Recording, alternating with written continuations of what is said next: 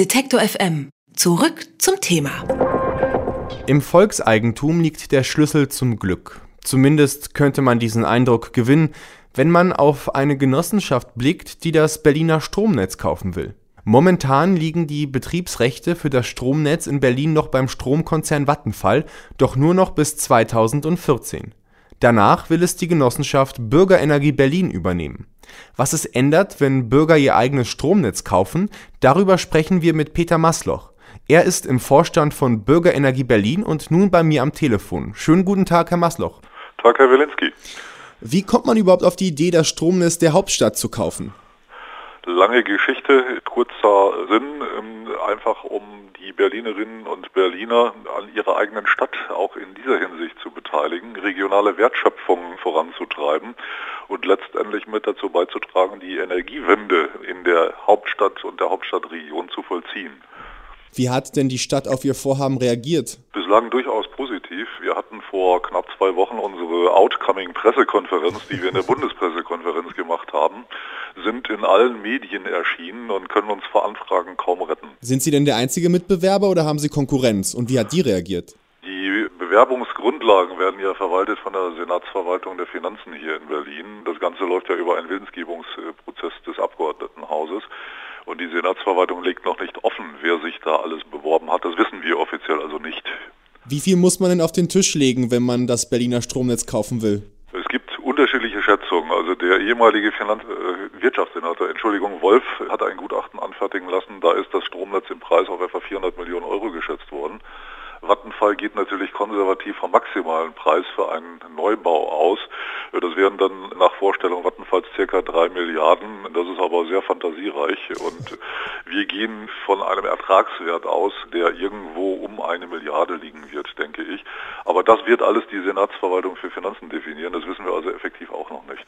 Aber das Geld hätten Sie dann ja, die eine Milliarde, wenn es dann ja, soweit ist? Wir sind jetzt dabei, äh, eine Genossenschaft aufzubauen. Wir haben sie im Dezember letzten Jahres gegründet und ähm, haben verschiedene Modelle, um Geld von Bürgerinnen und Bürgern einzusammeln, um auf, wenn wir das tatsächlich erreichen sollten, den gesamten Kaufpreis zu kommen. Im Minimum müssten wir eine Eigenkapitalquote von etwa 40 Prozent erreichen. Und wenn wir von einer Milliarde ausgehen, müssten wir dann etwa 400 Millionen einsammeln, was ich nicht äh, als unmöglich betrachte, sondern aufgrund der Reaktionen, die wir bislang haben, durchaus realistisch sehe. Funktioniert denn so ein Modell nur in Berlin oder könnte man das prinzipiell in jeder Stadt machen? Das kann man in jeder Stadt machen. Es gibt auf den unterschiedlichsten Ebenen Energiewende, die da gerade vollzogen wird. In Deutschland gibt es mittlerweile über 300 Energiegenossenschaften, äh, die sich in der Produktion und in der Verteilung von regenerativen Energien einsetzen. Und äh, wenn Sie die Soziologen betrachten äh, in der politischen Landschaft, dann sind wir auf dem Weg in einen Bürgerinnenstaat, ähm, wo auch auf monetärer Ebene ein Maximum an Bürgerbeteiligung erreicht werden soll. Sollte die Genossenschaft tatsächlich den Zuschlag bekommen, haben Sie doch trotzdem die gleichen Herausforderungen wie ein anderer Betreiber zu meistern. Das Netz muss gewartet werden. Sicherlich wird es auch mal Anwohnerbeschwerden geben. Gehen die Probleme denn nicht erst dann richtig los? Ich sehe da keine Probleme. Das Netz wird ja von Vattenfall betrieben und funktioniert und wir haben auch nicht die Absicht daran, äh, irgendetwas zu ändern. Es gibt Gespräche mit den Menschen, die bei Vattenfall jetzt gerade das Stromnetz betreiben und die werden wir sicherlich dann auch übernehmen, wenn es in eine Netzgesellschaft hineingeht. Das kann die Bürgerenergie Berlin Genossenschaft so nicht leisten, sondern da muss eine andere Firmenkonstruktion her. Ich gehe auch ganz konservativ davon aus, äh, dass zunächst der Strom weiter so verteilt wird, wie das bislang der Fall war.